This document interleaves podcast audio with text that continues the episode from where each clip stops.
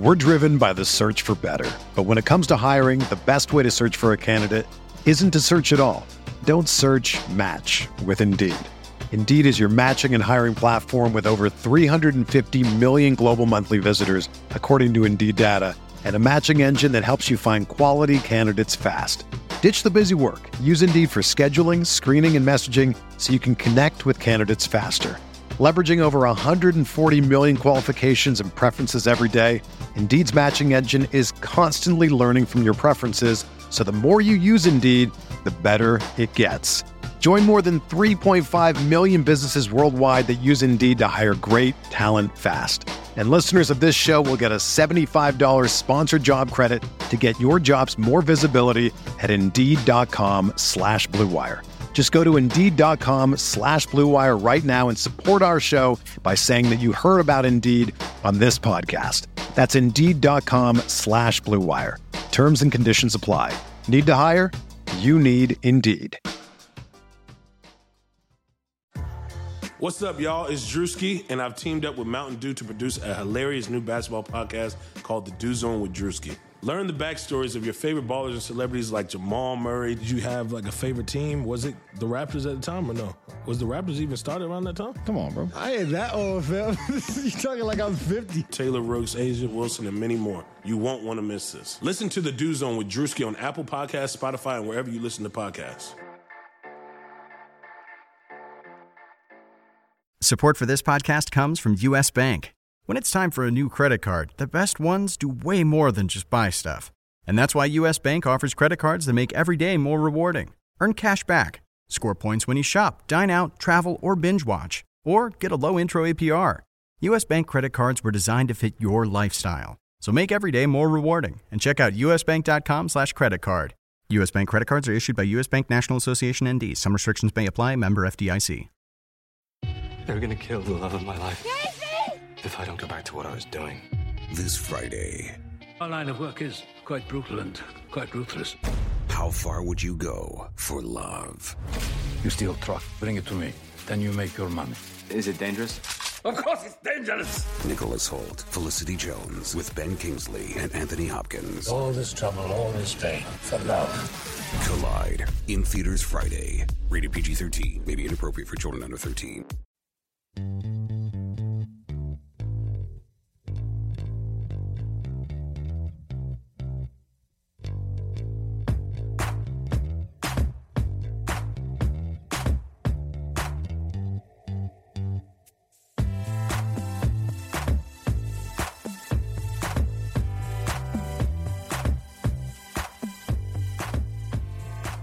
Welcome into another off-season edition of the RotoWire NBA podcast. It is Tuesday, September 20th. Happy 23rd birthday to Kyle Anderson of the San Antonio Spurs. And happy 26th birthday to Donatas Motiejunas of who does Donatas Motiejunas currently play for? I don't know. I mean, the trade got voided to Detroit. He went Yeah. back to Houston. I'm assuming he's still in Houston. I mean, forget about the birthday. His back is 85 years old. It is. I don't think he has a team right now. I think he's technically J.R. Smith a territory. free agent. Yeah, I don't know. Well, if, if you know where Donatas nah, Donatas Motiejunas is right now, uh, please let us know. But Nick Whalen here with DJ Trainer. We're going to start getting these podcasts going a little bit more frequently uh, as we're a little under a month now away from the start of the NBA regular season. We're going to talk Giannis Antetokounmpo extension. That's been the big news this week. The NBA uh, Vegas wins over unders just came out about 10 minutes before we sat down to record this. So we'll go through some of those. We'll talk about the more interesting wins totals, uh, and then we'll get into some more uh, some more fantasy talk. Uh, some guys that are in in new situations. Some players, Al Horford, uh, Kevin Durant, of course, guys like Dwight Howard, who have moved to new teams, and, and other guys, you know, uh, a Paul Millsap, uh, Jimmy Butler, who find themselves with the same team but in drastically different situations than they were last season. So. We'll start with the Giannis extension. Four years, $100 million uh, is what he gets. Uh, people were a little bit shocked, I think, yesterday that he didn't get the full max. Um, and, you know, it later came out that, that Giannis kind of, kind of threw the Bucks a little bit of a bone and, and saved them about $6 million uh, against the cap for, for future flexibility. He's locked in as a buck now for the next five seasons. He, he's still going to be playing 2016 17 under the final, uh, final year, I should say, of his rookie deal, so he'll be paid just under $3 million next year, and then that'll jump up to, I think, around 22 or $23 million beginning with 2017-18, and then, of course, the, the four-year extension will have kicked in at that point. The Bucks did not offer him the five-year designated max. Uh, that would have been around 138 million. The reason for that, it kind of goes both ways. Um, you know, one that's that's a percentage based um, contract. So you know, the four years, 100 million is locked in, regardless of what happens with the CBA after next year, whether the cap goes up, whether the cap goes down over the next four years. Giannis is getting 100 million dollars, no options. You know, no less, no more. Had he done the five year designated max, he could have gotten more money, but had the salary cap decreased, had there been you know an issue with the lockout where the season shortened, basically he it was a risk that he could have made more money, he could have made less money. Both sides uh, made what looks to be the safer choice here. Yeah. So so how I look at the situation, like he was going to take this extension, it was foregone conclusion. Right. The Bucks had the Bucks had to offer yeah. it to him. But the the funny kind of part is what I look at. I look at Kevin Durant and how you know nine years he was beholden to Oklahoma City because he was so good. Of course, he's going to accept the, his rookie contract extension. And now right. we're kind of taking a few steps back and looking at like you know what you know what Kevin Durant was dealing with back you know when he had to decide to stay in Oklahoma and then he leaves. It's it's because you know fiscally it makes sense for these guys to stay in whatever market they're in. Sure, Giannis could be a much bigger star if he played in LA, played in New York, but again, fiscally, he stays with the Bucks and the Bucks really have to, you know, obviously they want to keep him. So it's kind of fun to take a couple steps back and remember what that Kevin Durant situation was back when we had to sign this extension. Yeah, well, it's not a surprise to see, like you said, a player sign an extension after his rookie season. I mean, almost any big time star does something along these lines, but this seems to be encouraging from a long term perspective. I mean, Giannis has said all the right things, although so do most players when they sign these extensions. So you know, we'll see. I guess we'll revisit this uh, in five years, but for now, the Bucks have their franchise centerpiece locked up. They can start looking toward you know how they're going to you know, construct Jabari Parker's next contract, whoever else they're going to end up paying. Um, and, they have now some long term flexibility. This is just not something that's hanging over them. Had they waited, I believe the deadline is October 31st uh, to sign this extension. Had they waited, Giannis would have been a restricted free agent. Um, and you know, then you kind of back into that same cycle of having to match offers, having to worry about you know that five-year designated max. Basically, this just gets it all off the table, uh, and it's not going to be something that's hanging over the franchise's head. But at the end of the day, Giannis was probably always going to sign this deal. He was never really going to leave Milwaukee, at least not this early. Uh, so you know, the deal itself, maybe the figures come as a bit of a surprise, but the fact that it got done uh, really shouldn't be a surprise at all. The good thing is this isn't going to turn into something like a Kevin Love situation where you know he was basically lowballed by the Timberwolves after his rookie deal. I think did he sign a, a two plus one at that point? He wanted the full max. The Timberwolves wouldn't give it to him. And you know it, it, ends up in a situation where Kevin Love basically has all the leverage. He's able to go to Cleveland, uh, and, and, it worked out, I guess, for both sides. But at the end of the day, I, think this seems to be uh, a suitable solution for both Antetokounmpo and the Bucks. Before the All Star break last season, Giannis averaged 16.7 rebounds, three assists, had an offensive rating of 106. After the All Star break in 28 games, 18.8 points, eight and a half rebounds, just over seven assists, and a 112 offensive rating. And we've talked about this Bucks team probably more than we ever should on this podcast. Um, but they weren't any better really after the break from a wins and loss perspective. That said, they were a whole lot more fun to watch. Giannis, uh, as an individual, you know, was much much better at least statistically. Yeah, I, th- I think that's what we'll take away. Just to take a step back real quick on that Kevin Love, just to tie up loose ends. He signed a four year, $61 million extension in January 2012 that included an option for him to opt out after three years. Mm-hmm. Um, so just, just to clear that up there. Um, but yeah, for Giannis, the big thing is yes, he could be in the first round of pretty much every single style and format of fantasy league that you're in this season. If you know and you feel confident that he's going to stay at the point guard position for the majority of his minutes. That means he's going to be a triple double threat every single game. That means he's going to be worthy of being drafted in the first round. But here's the issue teams at the end latter end of seasons always try out things when they've already been ruled out of the playoffs not mathematically but realistically and that's what the bucks were last season we saw the timberwolves do that as well they started their youngest slashed uh, most promising or upside guys as their starting five that's why gorgui dieng moved into the power forward spot does it mean that they're going to start the next season and, and do that no because these teams think that they can actually make it to the playoffs again and so they give up on that you know those things that we want to see from a fantasy perspective perspective or as looking at a player's upside and wanting to see that. So, do I think that Giannis is going to play the entire season at point guard? I honestly have no idea. But if you're drafting him in the first round, that should mean that you think he is going to see the majority of his time and the majority of his games playing point guard. I think he'll start at point guard, you know, nominally most games, but they still have Michael Carter Williams. They still have Tyler Ennis, who they seem to somewhat like. Um, and even Malcolm Brogdon might play a little bit of point guard at times this year. So, you know, I think there's going to be plenty of times where Giannis is on the court and he's not right on the ball. Um, I think they made a point, especially after the All Star break last year, to to get the ball to Giannis, you know, in transition after rebounds. I would like to see that loosen up a little bit more. You know, you don't have to kill what maybe maybe you have a fast break and the ball isn't in Giannis's hands.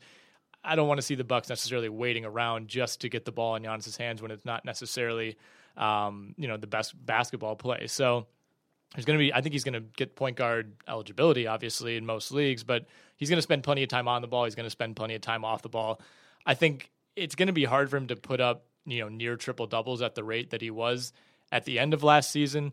Um, but at the same time, the usage really didn't rise all that much. You know, his usage rate was only up, I think, three percentage points uh, pre All Star to post All Star. Well, you said this. You said this in our most recent podcast, which came out a couple weeks ago, Nick, and you said that just now. Um, but you said it very nonchalantly, and I want to reiterate it for sure. Is that the winning percentage of the Bucks when he moved to point guard versus when he wasn't at point guard didn't change at all. I mean, and that's the impetus for deciding Jason Kidd and the organization as a whole deciding whether or not they want to play him at point guard. And you know what? Things didn't drastically change, and so there really isn't a firm backbone as a fantasy you know, as a fantasy community to believe that he will be at point guard because you know they want to keep fantasy owners happy. That, no, that's not. That's never going to happen. Close to the bottom of Jason Kidd's list of priorities. So yeah, I mean, we'll see. I think it's certainly not locked in. You know that they're not going to uh, announce in mid September that Giannis is starting all 82 games at point guard. So we'll see uh, how that ultimately shakes out. NBA wins totals are out, as we said at the top. Surprise, surprise, Golden State Warriors, number one uh, for the second year in a row. They began last year uh, with an over under of 60 and a half wins. That's up to 66 and a half now, over under. Yeah, and let's let's remind everyone they won 73 games last season, and this team is, I mean, remarkably better than last year's team. But still, Vegas is going to be somewhat on the conservative side in terms of breaking all time records. I think the early the early money is going to be on the over here, just because you know your first first betters in are going to be saying uh, this team won 73 games last year, and now the team they have you know right now is even better than that. So the, it could be over. What I've been saying all along this offseason, and I will continue to say throughout the season, there's no reason for them to chase that record again. I think the 66 and a half is way more you know 50-50 than maybe some people's initial reaction is. I don't know what to think. I think Vegas always nails these, in my opinion. Um, and you know, sometimes it's borne out by the end of the season that they're that they're considerably off. But it's hard to look at most of these wins totals, you know, Warriors or otherwise, and and you know have many qualms with them. But 66 and a half to me is right on that borderline where you have to start considering every single factor from potential injuries to rest to well, how they're going to fit together. And I guess that's the point of what exactly what Vegas is trying to do. But the interesting thing with this Warriors team is Klay Thompson gets hurt, Curry gets hurt, Durant gets hurt. It doesn't matter. Pick no. one of those, and I still think that they could reach yeah. this 66 and a half marker. And so this seems like, from a betting perspective, to be, you know, you have like one layer of, of fail proof or something like that. Mm-hmm. Yeah, and, and 66 wins is a lot and seems like a lot, but I mean, LeBron, one of LeBron's first Cavaliers teams got to 66 wins. Um, you know, one of the Heat teams, I believe it was 2012 13 got to 66 wins. So, I mean, and if you just want to look roster to roster, I think this Golden State team is head and shoulders above where those teams were, and those were very talented teams, especially that Miami team. But I don't think there's really much of a comparison here. So I think the 66 and a half comes with concern for rest more than anything, right? Yeah, no, that's my major concern. I hope that's clear is that obviously this team, we both can agree and everyone will agree, this team is definitely good enough to reach 67 wins, 66 and a half because the Spurs last year got to 67. Uh, and last year's, like I said, Golden State team got to 73. So this team is good enough. There's no doubt about that. But do they have enough determination? And my point this whole season, again, I'll reiterate it, is they don't need to have that determination to be that good in the in this season. They have nothing to prove. It's all about the playoffs. I mean, I do think though that they they would almost have to go to an extreme or go out of their way to rest, you know, two, three, four of these main guys on certain nights to lose these games. Like they they might be able to just build in more rest than any other team in the league and still cruise to 68 wins. That's fair. I, I think it's going to be a very Spursian approach. Where, right. But I mean, if you're sitting Durant one game, you still have Draymond, you still have Klay, you still have Curry. If you sit Curry the next game, then you have the other three. I, I don't think they necessarily the the resting doesn't have to come at the expense of the team success. Like I don't think they're going to have this insane mindset like they did last year to get to 73 wins. I think it might just happen because they're that talented. Yeah, what a luxury that is right. for for. A team well, and the like other that. thing too is, I mean, the West is deep, but it's not as deep at the top. You know, I, I think they're going to be favored by a pretty decent margin in just about any game. I think the Spurs got worse. I think they'll be they'll be fine. Um, you know, as far as regular season wins, I don't I don't think they they did much to load up as far as challenging Golden State. The Clippers will always be a tough out, but beyond that, I mean.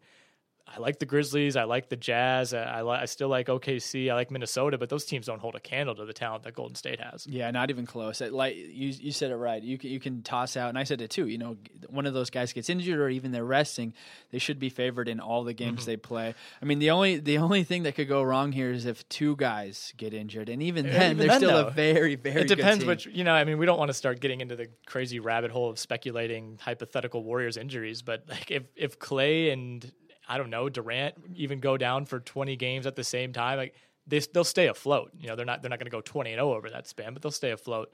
Um, so Golden State's at 66 and a half. There's two teams below them, 10 fewer wins. This is the gap here between 1 and 2. The Cavaliers are at 56 and a half. That's the same number that they opened at last season. Spurs are at 56 and a half. Both of these seem about right to me. Um, you know, the, the same questions that you have about Golden State I think you can you can kind of raise about Cleveland as well. Um, you know, I think if anything, the the difference is Golden State maybe has that hunger from losing the finals that they want to come back and and kind of reprove themselves and resolidify themselves as the best team regular season and playoffs in the league. Cleveland, you could kind of see taking it a little bit easy. Um, but you know that that's one of those things to me that seems more speculative than anything else. I I don't think internally in Cleveland they're they're just resting around saying you know let's just cruise through this season and, and get to the playoffs. Yeah, most definitely. I think it'd be du- well. I think it'd be dumb for them not to do that. Right, but I I think there's not this mindset of oh maybe we'll just go out and lose tonight. Like I think you still want to win every game. I, I don't. I think that's overblown. The whole the effort thing. Like there's some pride involved here. Well, the I'll Cavs aren't just going to come over and, and, just lay over for these first 25 games of the year. I agree, but that that mindset doesn't really kick in until the fourth quarter. Like yeah. you go out there and you kind of do your thing. That's and how the, the Cavs, Cavs are, operated yeah, last year, though, say, too. The they Cavs, didn't they didn't start trying until the second half. A lot of games in, in 2015-16. Well, they're more of the same then. Yeah, so that, that's that's why I think 56 and a half is fine. That in theory probably wins the East. You know, by a couple games. I think the Cavs could be considerably better than this if the effort is there. Um, and as weird as this sounds to say, if they're able to re-sign J.R. Smith, because I mean you're going into year three now of basically the same group playing together. You didn't have Kyrie for the first half of last season. Uh, you didn't have Kevin Love to end uh, 2014-15. So I think this could be the year where you know if they're able to play like they did in the postseason. I mean, you, you forget they won their first what 10 games in the postseason before dropping two to Toronto, uh, and obviously went and, and had that comeback against Golden State if there's any carryover there, and you know you're doing most of this now against the Eastern Conference, I think this could be a 60 win team. You know what's funny is I think the Cavs really do need J.R. Smith maybe more than they're willing to admit or Cavs fans are willing to admit. Now, many many times and they and they can stagger, you know, this is the old kind of like the old issue with Scotty Brooks and maybe even now with the Thunder too is like you didn't really they didn't really stagger Westbrook and Durant properly where you have always have one guy on the court for whatever reason they had, you know, like Eric Maynor or Cameron Payne or something. shout somebody. out to Eric Maynor. Yeah, shout out to Eric Maynor like running the the second team offense. Now with this Cavs team what they did at portions last year is they let J.R. Smith basically run the second team offense. Now, when J.R. Smith runs an offense, all that means is he's going one on one and jacking up shots, which is okay. The funny thing is, if you don't have J.R. Smith on this team, I don't even think you have somebody on this team like you know B level that can do that for you. Mike Dunleavy's not going to quote unquote run your second team offense, and so they could be hurting. No, he's not quote unquote or any quotes aside. Right, right. So they need somebody who's at least going to jack up shots. So maybe that means Mo Williams will play a bigger role than he did last season. Um, but it, essentially, so. they need to. Well, who else is it going to be? I mean, Mo Williams like still might retire. I think. Well, I mean, but honestly, who's it going to be, Nick? Because I don't you know, know. That's why they need Jr. I think you're right. I just Yeah. I don't think there are, I don't think there are any options really. I maybe mean, JR's camp knows that. Yeah, they know that. Of course, they. I mean, he they they he wants to be back in Cleveland. Cleveland wants him back. They, you know, it's just kind of a. I think Jr. himself said it best. They neither side wants to be taken advantage of the other, but in some ways, that's kind of how it's going to have to work. I mean, the Cavs can dip in even deeper to the luxury tax and re-sign Jr. at the rate that he wants, but is that the smart move going forward? I don't know. When you look at the other options, probably not. But at the same time, like I'm sure Cleveland's not operating this way, but you know they got their title. You know, I think it's a little bit harder now once To if you're Dan. Gilbert to justify digging even deeper into those pockets because you you can always turn back and say, you know, if there's any backlash to not signing Jr., it's hey, we just won the title. You know, like you got what you want. Like I, I get that you want to defend the title, but I think it was a little easier to rationalize that kind of what was in some ways wild and unpredictable spending, uh, the, the spree really that they went on over the last two years. So we'll see what happens with Jr. If he's back, I, I like this Cleveland team for a couple more wins just because of what he brings as a shooter. I don't think you know the names that you listed. Dunleavy is certainly a good shooter, but he doesn't get it off as quickly as Jr. does. He doesn't hit the type of tough shots that Jr. does. One-on-one stuff. He's, and he's not a good as, as good of a defender. I don't I don't think Jr. is a great defender by any means, but he's a very capable defender, and he's got the size to stick with you know twos and threes. So either way, Cleveland should be uh, atop the Eastern Conference. The Boston Celtics are at 51 and a half wins. I said to you before we started recording, it wouldn't shock me if this Celtics team took the next step and, and ended up maybe winning the East during the regular season, kind of similar to how that, that Pacers team would always challenge LeBron's Heat, who would never try during the regular season. Come playoff time, you know, the, the Cavaliers or, or the then Heat would end up taking over. I could see that situation kind of transpiring here. I think Boston was really, really good last season. They basically added exactly what they were missing, and that was, you know, a versatile big man who can spread the floor. That's exactly what Al Horford brings to the table. So 51 and a half for them. I think that's maybe one or two wins too low, but you know, it could be spot on. Yeah. So in comparison, last year they had 48 wins. Um, the Raptors. So here's the situation. I liken this too. I think Boston is basically this year's Raptors, where you know maybe they'll like Boston's going to play hard all 82 games, and they'll get super close to reaching the Cavs. The Cavs only ended up winning the East by one full game, by the way. And so when the Cavaliers need you know need to like look behind, pr- press the gas pedal, and go, they'll do it um, because it just makes sense. You never know who's going to get hurt. You know, maybe somebody sprains their like if LeBron sprains his ankle, but he'll be back for the finals and not the Eastern Conference Finals or something like that. You need home court advantage, so I don't think they're going to slide down far enough.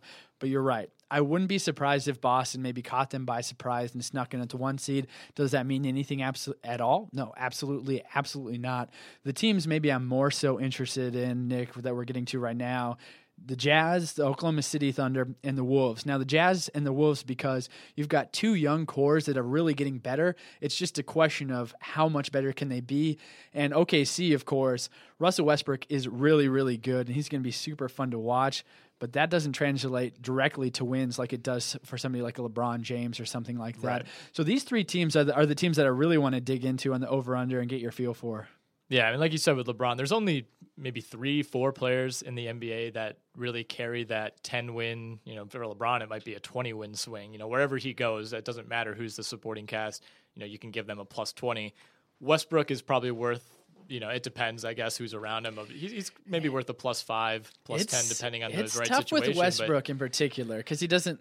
I mean, we can get everybody's Yeah, heard it- that everybody's heard Charles Barkley we and don't need to anybody else talk that, about it. but, But yeah, I think OKC at 45 and a half is about right. Um, I think that could be lower if if things go south for them because there's not a ton of depth there. I don't love their front court outside of Steven Adams. I mean, not only did you lose KD, you also lost Ibaka. And I, I know Ibaka's numbers have, have been on the decline. I think his scoring, block shots, and rebounding have all declined each of the last three years. Um, but at the same time, this is a guy who's been there, you know, since this thing was built, and he's kind of been, you know, more or less the third option for what's been a really, really good team for the last five or six years. So you lose, you're losing your first option and your third option. That means more Steven Adams, but I, I don't know if anybody that they brought in can space the floor and rebound like Ibaka can. I mean, Ersan Ilyasova is you know so much more of a hit or miss guy to me than Ibaka ever was. Well, let me talk about Ersan real quick because in terms of offense, Ibaka was only given what whatever uh, or was only took whatever Westbrook and Durant gave him. Right. Ibaka never went out there and created his own shot. So, so the loss of him from an offensive perspective doesn't concern me whatsoever. I honestly think that Ersan can completely fill the void that somebody like Ibaka left because of the way that Ibaka was getting his shots. Not defensively though. That's no, no, no. Yeah, no, no. I, I mean, said he's to take a bunch of charges. Like that's going to be huge. like a lot of charges. No, I said offensively. Offensively, yeah. Ilyasova and Ibaka really aren't going to be that different at all because Ibaka, all Ibaka did was stand in the corner and wait for KD yeah. or Russ to pass it. And if he wasn't in the corner, he was waiting at one of the elbows to shoot a jumper after one of those guys had already driven in. So Ibaka didn't create any offense. He, you know, it just it was a trickle down effect. So I don't, I don't, I don't really care about the offensive side. Defensively, you're completely right. I will say this little pick and roll action that Westbrook and Adams developed last year is really going to bode well for them moving into this year. A cool little add on that they did uh, kind of at the end of last year was that Westbrook would kick it out, and so it was really kind of like a read option almost, right.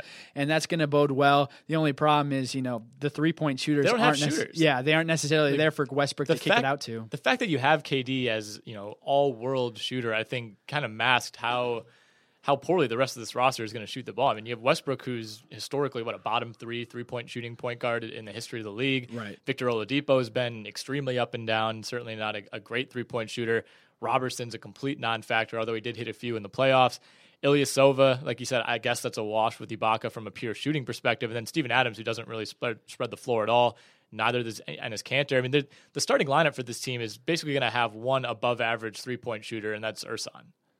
Yeah, that sucks. That's what I, that's what I don't love about it. I think, and I said on our last pod too, is I really like Russell Westbrook. I just wonder. I mean, that, that everybody loves Russ, but is he going to be able to play 150 miles an hour for 82 games? Is he going to be able to do that for even 70 games? Well, if that's any... what it's going to take for them to get to 45 and a half. Yeah, and the crazy thing is, and the bad thing for Thunder fans like me is that he can play 100% for 82 games, and that doesn't guarantee anything. So if we go back to these win totals, um, we've got them at 40, or Vegas has them at 45 and a half. I'll take the under on that.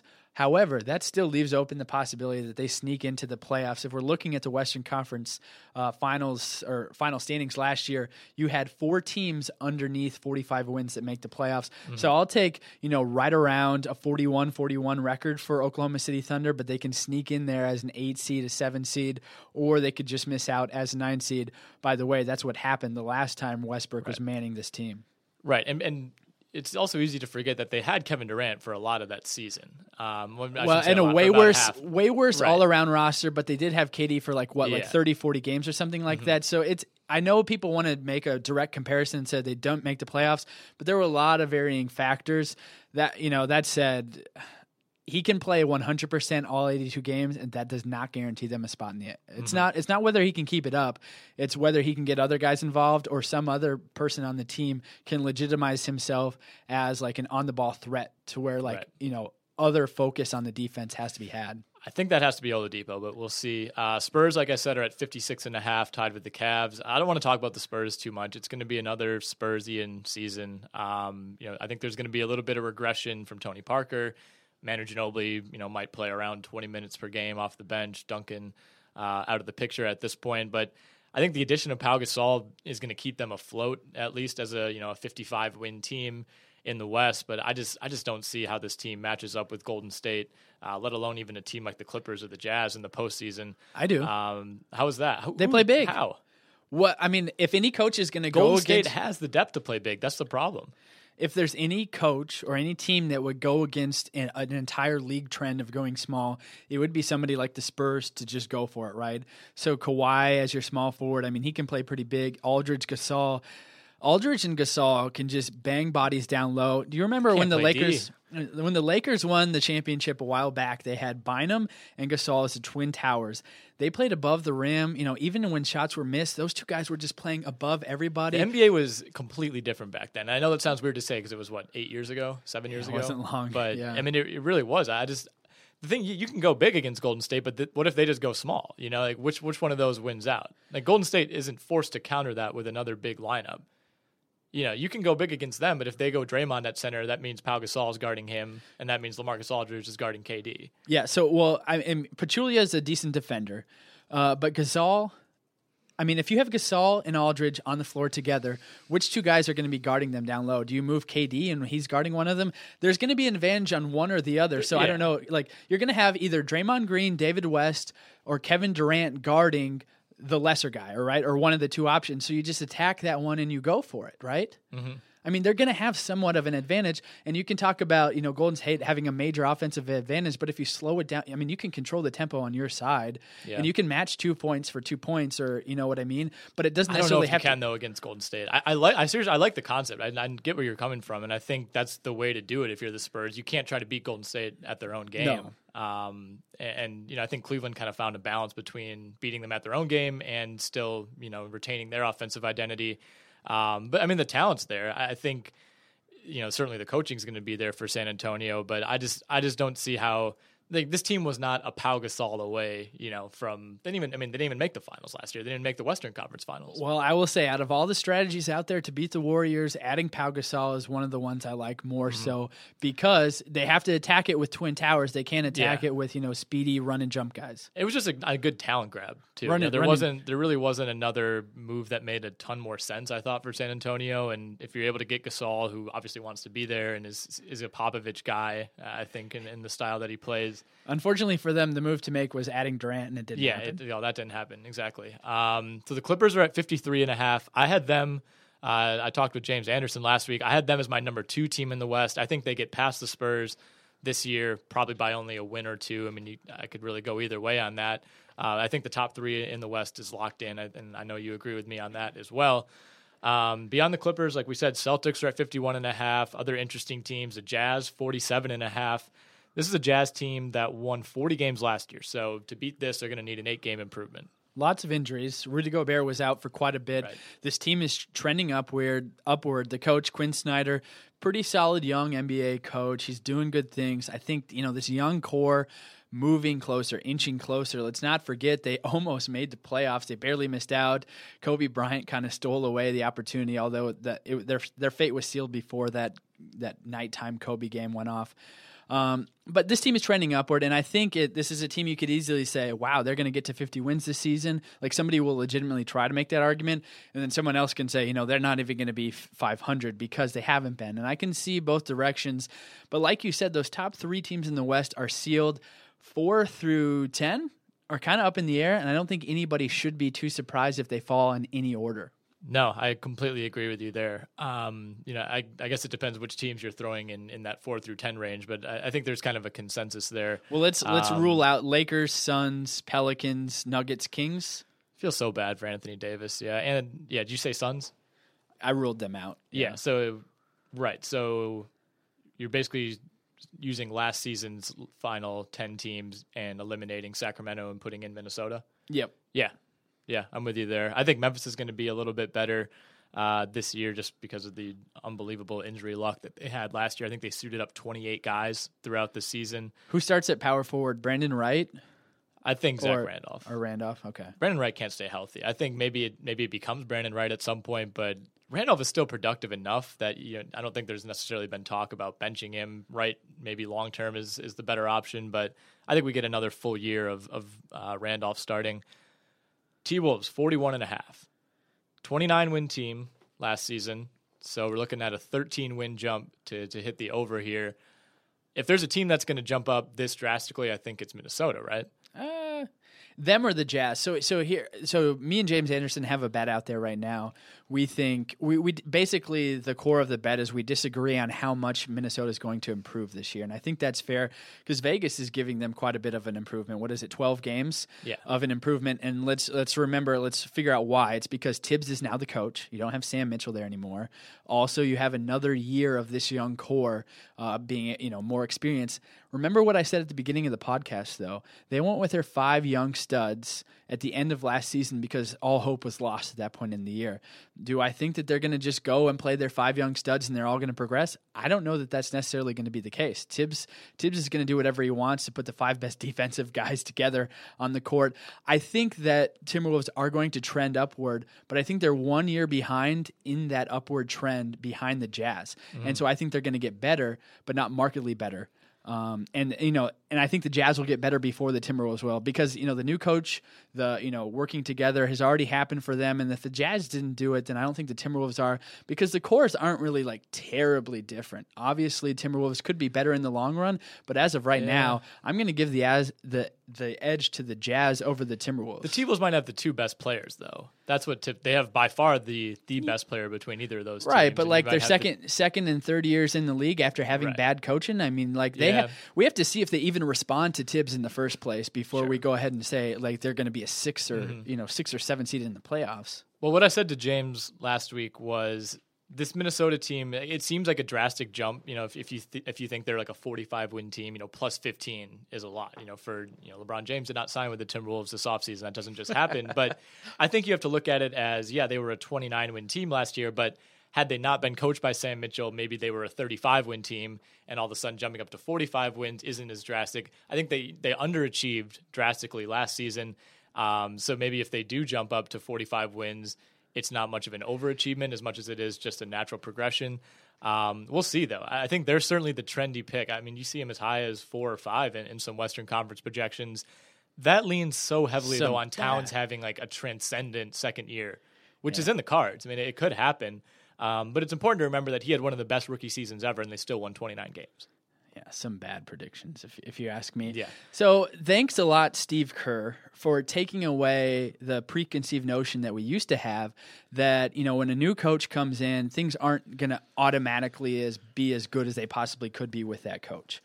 Normally, when you had a coaching change, uh, he would come in, make some changes. The players would have to respond to him, and then they would grow together. Now, because of Steve Kerr, we just automatically assume this is going to be like uh, a peak Chicago Bulls defensive team, and that oh yeah, maybe this Minnesota teams has more weapons on offense than that Bulls teams did back when Thibs was operating on all cylinders. It's not going to be like that. There's, I mean, there is a buffer period needed for this change, especially for a group of young guys who have not had good coaching at any point in their NBA careers. Right, but sh- I mean, shouldn't that mean that that kind of accelerates the process? If the the previous coaching was so bad, you know, I think there's No. I think that'll No. that'll translate and, and kind of smooth in the the transition to Thibs. No, Now, it's going to be a harder transition for them because they're not because they've been coached so badly that they don't know what it's like to so be coached well. Yeah, they're so far at the end of the yeah, spectrum. maybe. I I don't know. I mean, so where do you see the Wolves finishing then? Did they get into the playoffs? No, I, I have them just outside. I think the th- like you know like the Thunder and the Wolves could be fighting for that last spot in the playoffs. I think the Jazz are going to have a little more security going into this season uh, than they will at the end of last season, where they missed out by one game. Um, and I think I think it could be a finish to the 82nd game. You know, where we're watching kind of you know last year was a great finish, and I think we could have a similar one between me- the Thunder and the and the Wolves. Give me the Warriors at the one seed and the Wolves at the eight. That's a sweep in the first round, but that is maybe the most fun series of the entire Western Conference playoffs. Yeah, who would I want to see the? I don't. The Wolves against the Spurs, the Thun. Yeah, the Clippers. Yeah, I mean, to me, a, a- I mean, I, I I say this somewhat in jest, but like a Warriors Timberwolves first round series is almost more intriguing to me than a Warriors Clippers Western Conference Finals would be. yeah, I get that. Although if the although the Clippers making the Western Conference Finals would mean that you know Blake probably had a great year and everything went right, and I, I do think they do have the best chance to knock off Golden State, um, and that's not saying a whole lot because I don't think the chance is all that great. But um, I mean, in the West, I think I like them more than the Spurs. Going back to Golden State quickly, I I asked the same thing to James earlier. Do you think the Cavaliers or anyone in the West are a bigger threat to the Golden State Warriors winning the title? The Spurs, for the reasons I mentioned, um, there's just such a solid backbone of success that they have there, um, and they're adding on new pieces. They're not like overhauling anything. You know, they're adding a piece here. I mean, they did piece lose there. a key bench piece to the Warriors. He literally opted out of his contract with the Spurs to join the Warriors. right, but who cares about, David about West cares. I mean, I know David West cares, Yeah. but I, I, I just, I mean, the Spurs to me didn't get any better, and this is a team that didn't make it to the West Finals. You're saying that year. you're saying that Gasol is the same as Duncan, uh, like last year. I think he's a, a worse fit defensively. I will say this: even though Duncan, you know, way past his prime and was probably ready to retire on those knees that he had, Mhm. you know, he does offer a lot of wisdom in, tor- in terms. maybe he ma- he can't make that move as fast as he was able to in the past, but he's still making the right move, and that makes Right. up for some lost ground or something like that. That maybe Gasol won't be able to make up with. We'll see. I don't know. Who cares? I mean, honestly, it's I just it's the don't think Warriors they weren't good enough to get there last year. I don't, I don't think they're good enough to get there this year. That's fair. I, I, th- I We'll think see. that's fine. All right. Um, real quickly, a couple other interesting over under totals. The Nets are the lowest at 20 and a half. I think I would have to pound the under on that. Yeah, I If mean, Brook Lopez gets hurt at any point, this is arguably like the worst roster that we've seen in the NBA non Philadelphia division in the last 20 years. two teams finished worse or with less than 21 wins 20, 20 and a half wins i should say 76ers and lakers last year do i think the nets are in the same tor- t- territory They're this year worse. yeah I, I mean, Jahlil Okafor, again, Brook Lopez aside, because he's kind of what's keeping this Nets team afloat, but Jahlil Okafor would be the certainly the most intriguing player on this Nets roster and arguably the second best player. Nerlens Noel is probably ahead of Okafor in that capacity. Like the Sixers were still an atrocity at this point last season, and I think the Nets are kind of in that same category right now. the best way to look at this roster right now is how we did and this unfolded on twitter i guess some of it was on instant messaging between Mm-hmm. you and i and twitter the nets came out with some awesome throwback retro not quite throwback but like an ode to their Yeah. and they, they got neutral It's a nice color scheme gray black and white I think they're the hottest jerseys in the league. I like them the most, but I'm not going to buy them because I can't find a freaking. They're going to have the strongest yeah. contrast between on court quality versus quality of jersey. Right. And I can't find unless you're a Jeremy Lin guy, and I'm just not. I can't even find a guy Whoa. that I'd be willing to. Racist? Come on, Okay. Wow. come on. No, yeah, finding the guy who would be who you would want. Like if somebody's like, "Hey, I'll buy you a free Nets jersey," what player do you I know, want? that's Like, what I think I'm- I would just say like, uh, uh Donate it, if you got- please. no, no, donate thanks. it. maybe Caris LeVert. Like that. That's where we're at. I don't I know. don't. I don't want to talk about this. This is going to get ugly. It's rough. Houston's at 41 and a half. You mentioned your friendly wager um, on, on the Houston Rockets. I like what they've done. I, you know, I'm an unabashed fan of Eric Gordon. Although I do wonder kind of how he slots in alongside Harden. He's pretty much he's pretty much had an opportunity to start everywhere he's been, despite missing 40 plus games with injuries every year. This is the first time in a while that there's a you know legitimate, much better player at his position. Although you know Houston will certainly find ways to keep him and Harden on the court together quite a bit. Yeah, I guess I never when I, I talked about the bet, I never actually mentioned what the bet was. I bet James Anderson that Houston would finish with a better record than the Timberwolves. Um, so that's where I'm coming from. Talk about a team that's kind of trending downward and one that's trending upward. The cool thing about what you're mentioning is Eric Gordon has been you know, slotted into that starting shooting guard position.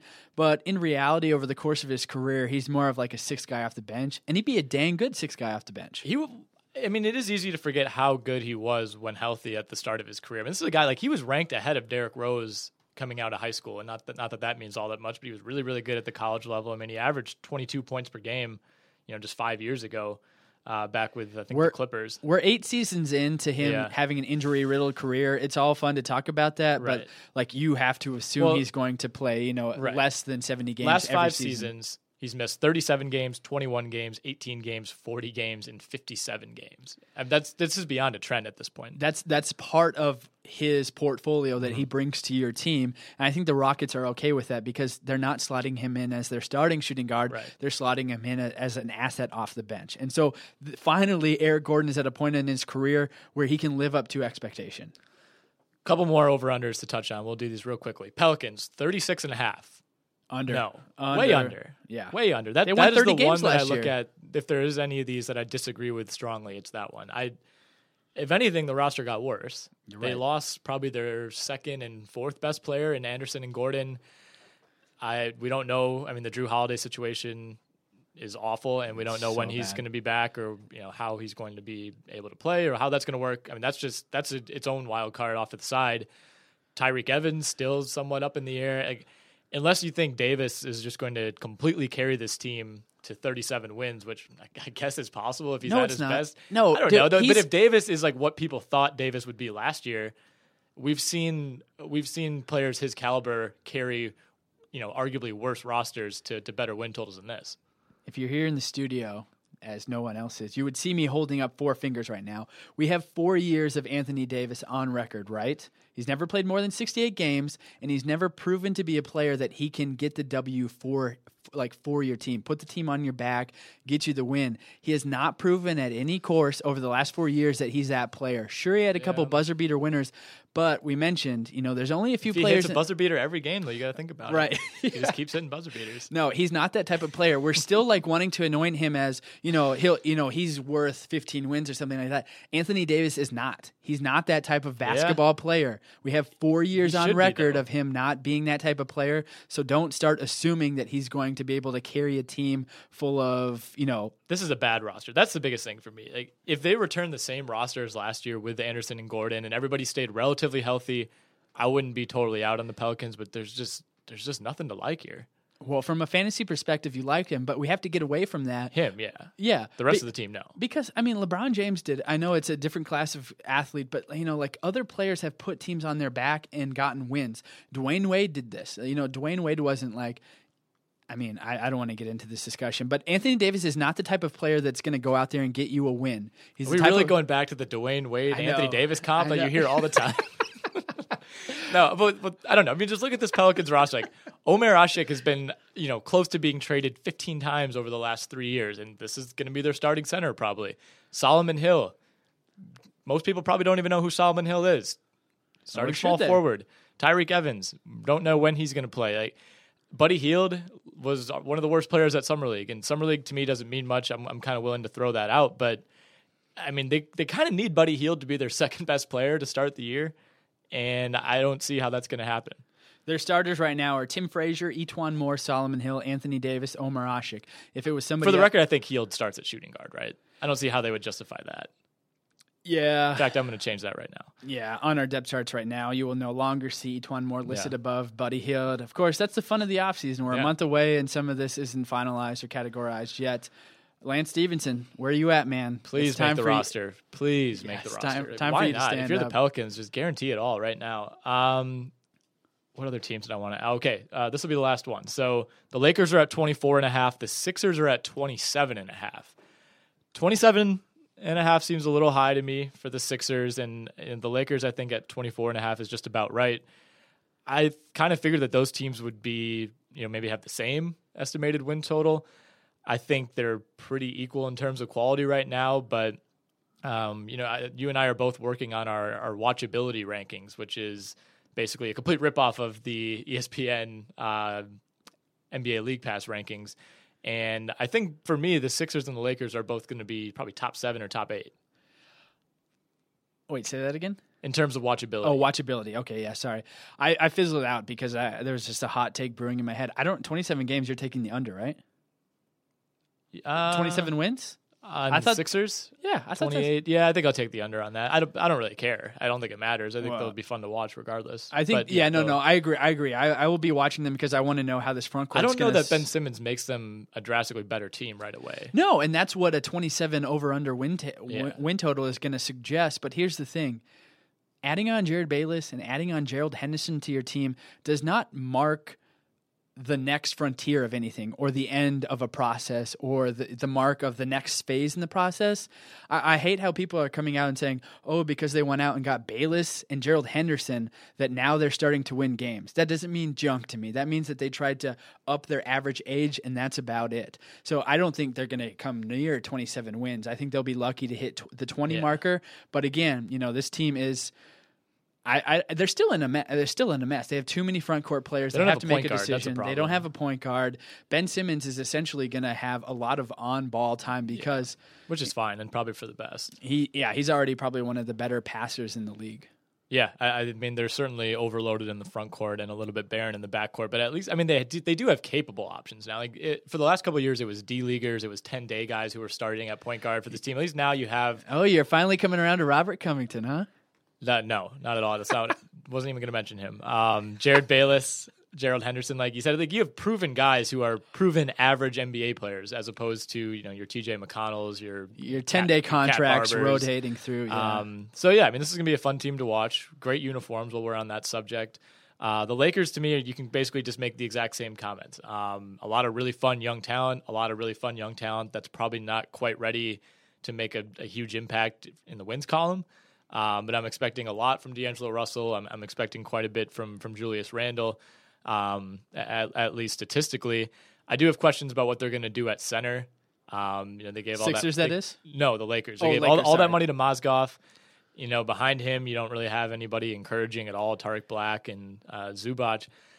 So you know, we'll see how that shakes out. Um, I kind of like Luol Deng addition. I, I, think it was a weird signing by them. It was a great money grab by Luol Deng, but he showed that he can be an effective power forward last season, which we really hadn't seen a lot of. I mean, he's kind of a rover at this point. I mean, he can play shooting guard, he can play small forward, he can play power forward for this team. So, again, I don't think they're going to be very good, but I think Deng's going to be a nice piece to have to kind of solidify whatever those three spots needs uh, solidifying. Yeah, we you teased at the beginning of this podcast we were going to talk about some relevant players in new situations. It looks like we're going to run out of time for that, but Luol Deng was one of the players that I did want to talk about. So I'll touch base maybe preview for our next podcast where we'll talk about relevant players in new situations. I don't know what to think of him because he's he's been trending downward, of course, and I do like that he's been playing power forward. But that was he was kind of thrust into yeah, that I mean, because it, of Chris Bosh. They didn't want him to play power forward necessarily, right? And so, I mean, if you're going to give that kind of money to Mozgov, you need to be playing him and assuming you know he's going to be the backbone of your defense for the majority of your time spent on the court this season. Meaning Julius Randle will play more so his natural position at power forward, and Luol Deng will give you some presence you know, at small forward. But the thing is, like, you want to also play Brandon Ingram, and I think Lou Deng could be ultimately phased out of this rotation as the season goes along. This is the third time I'll mention it, Nick, and this is a latter half of the season team where the starting five at the beginning of the season will completely change compared to the end when they look to give their young guys a bunch of time on the court. But like who? I mean, who gets pushed out of the rotation? I don't. I think it's going to be. Well, Brandon Ingram goes in and Deng comes out. Deng's not going to leave the rotation. I, mean, I think. I think if any, first of all, I think I think Ingram's going to have to start on opening night, right? Like over who? Over Deng. Over Deng. Okay. Yeah. Well, that, okay. how do you not start? You know, a guy like Ingram. I don't know. I mean, it, it just seems like histor- historically, right? Historically, there's not that much precedent for not starting a number two overall pick who you know has this kind of upside. Um, so I mean, I think Deng's probably fine coming off the bench. Like I said, he, I mean, he got the money. He's you know he's done what he's needed to do in his career, but he'll be a nice piece where wherever he's playing. But beyond that, I mean, who's going to be in this rotation or be playing over a young guy at the beginning of the year that might not at the end? I mean, to me, it's going to be you know the top five or the starting five are Mozgov, Randle, Ingram, Clarkson, Russell, and then you know you have Lou Williams off the bench, you have Luol Deng off the bench, you have Larry Nance off the bench. Like is this a ploy to get Yi some more playing time, or what do you think? Okay, so so starting five to here's what I'll, I'll I'll, just list the five starters that we could have starting the year, and then the five starters I think will end the year. Okay, okay. so starting five to begin the year: Russell, Clarkson, Deng, Randle Mozgov, Mozgov. To end the year: Russell, Clarkson, Clarkson, Ingram, Larry Nance, and Julius Randle. I don't know if they can get away with that. I think they that did would, last year. If Julius Randle grows like three inches, sure. I mean, he's like six eight, isn't he? I think he's very generously listed. We I have him Ju- listed as six nine, so I get it. But I mean, he has played center at, he, portions. I mean, he can be their little, you know, baby Draymond experiment, I guess, at times. But I just I don't know if you can play him more than t- you know ten minutes a game at center right now defensively. I think from a rebounding perspective, like he'd be fine. Nick, who's who's their who's their new head coach? Was gonna. I almost said Byron Scott for some reason. Yeah. Luke Walton, of course. Yeah, I know. So why wouldn't they maybe kind of go yeah. towards a smaller starting five with Randle at the five? Right, but like Draymond doesn't start at the five. You know what I mean? Like they don't. I think that works for them because start, Draymond, okay. Draymond is like a singular. There's nobody else that can do what Draymond does. I mean, no one else can really even try to replicate that. And physically, I guess Randle is is a decent comp for Draymond, and you know, like you said, the link to Luke Walton, maybe they do. You know, he he certainly has experience running something like that. I would like to see it. I mean, if you're the Lakers, why not? Um, but there is also the politics involved in all this. You just threw all that money at Mozgov. You threw all this money at Deng. Like, you know, I think it's it's tough to justify sitting what is that, 140 million dollars between the two of them on the bench. I I think with these two particular players, I think yeah. I think the league and the and their fans would be all right with that. I think so too. Yeah, I think people are willing to if, if it means that Timothy Mozgov has to sit, then so be it. Um, all right, let's finish out with some trivia. Like you said, we'll get to um, the, the, the discussion that we talked about at the top of the podcast. We'll get to that uh, at a later date. So we did this one. We debuted it a couple podcasts ago. I'm going to name a group of players who all attended the same college. You tell me which college it was. So we're going to start with, um, and the theme for this one, for the most part, is these are all like big time schools. You know, they're high major schools. I threw a couple wild cards at you the first time, and I think they were a little bit uh, over the top. But these are all high major Power Five schools, and uh, that also means though that I'm not just giving you, you know. Michael Jordan and Vince Carter for, for North Carolina, and North Carolina is not included, so there's a hint. You can already cross them out. Uh, but the first one is an SEC school. Nazr Mohammed, Antoine Kentucky? Walker, Kentucky. Sure, all right, there we go. You're already hot. All The other two were Tayshaun Prince and Rajon Rondo, for the record. Number two, a Big Ten team, Byron Mullens. Ohio State. There we go. All right, I don't, like even, don't even have to get to number two. See, I like how you make it easier and easier for me. Yeah, I actually course. seem somewhat competent. It, no, it's more fun when you get them right anyway. Big East school, Dante Cunningham. Villanova. All right, three for three.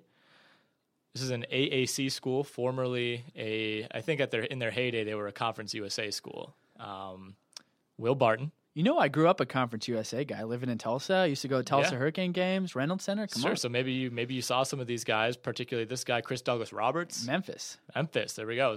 Penny Hardaway was, was also going to make the list as well as Tyreke Evans. All right, you're four for four. Final one, Big Twelve school, Tristan Thompson. Texas. Come on, There this is go, a man. monumental moment for me. Yeah, I'm feeling was- good. Yeah, got I, mean, compared to last time, today. this is, this is an unbelievable turnaround. um, all right, so moving on away from that category. Last season, which player became the first back-to-back All-Star MVP since the late 1950s? Oh man. Kevin Durant? Incorrect. Russell Westbrook. Oh sure. I, I don't have the the answer sheet in front of me, but I believe it was Bob Pettit who was the last uh, back-to-back All-Star MVP. But he did share one of those MVP awards. He was a co-MVP one year and a lone MVP the next year. So as far as I could find, Russell Westbrook is the only sole MVP in back-to-back All-Star games. Nice. Which team holds the best single-season postseason record of all time? Which franchise? And uh, as a bonus point, uh, what year did this occur? Wasn't too long ago. Yeah. Was it the Bulls team in No. No. Fifteen and one in the playoffs. 15 and 1. So that's a little bit of a hint as far as the number of games. Oh, is it now? Well, right. I mean, you know, because the I don't know what year exactly they switched from 5 Right, to 7 in the first round. Uh, the Spurs. that. Spurs? Mm-mm. No. No, no. I don't know, man. The 2000-2001 Los Angeles Lakers.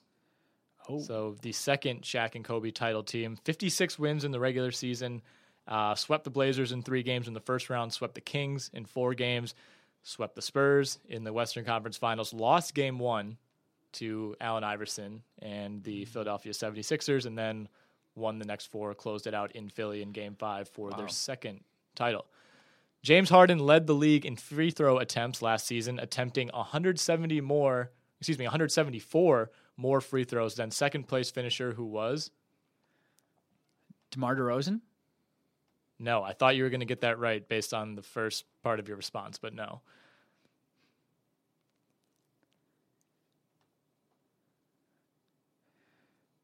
Huh.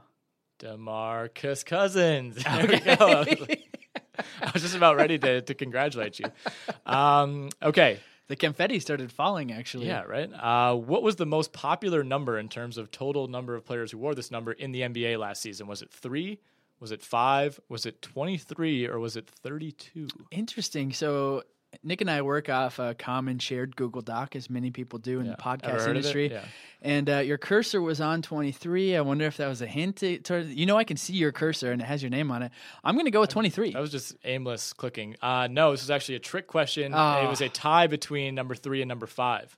23 players wore each of those numbers last year. Wow. Seems kind of low, honestly, but yeah. 23, three and five, I guess. Yeah. It's yeah. I mean, I guess that's, you know, 23 out of 30 teams have a guy wearing that number. That sounds about right. Sure. Um, all right. Last question. Which rookie finished second behind Karl Anthony Towns in win shares with 4.3, as well as value over replacement player 1.1?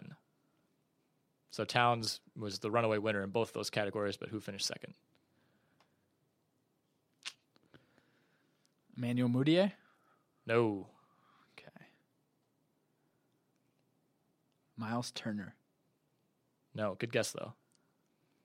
It's it's kind of obvious, I guess. It you know, I mean, who else had a really good rookie year? Porzingis. Kristaps Porzingis. Okay.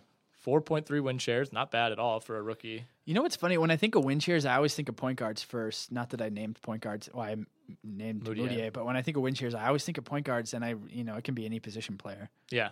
Yeah, and and that is important to note that I, as far as I'm aware, I'm pretty sure, and win shares are calculated differently, but I use Basketball Reference, and I'm pretty certain that that does take into account like team wins. You know, like if you you could average 30, 10, and 10, but if your team goes 0 and 82, you're not going to have any win shares. So Sure. I mean, it helps to be on a good team, uh, which makes Towns' win share number I want to say it was like six point something, which for you know a team that won 29 games is is pretty impressive.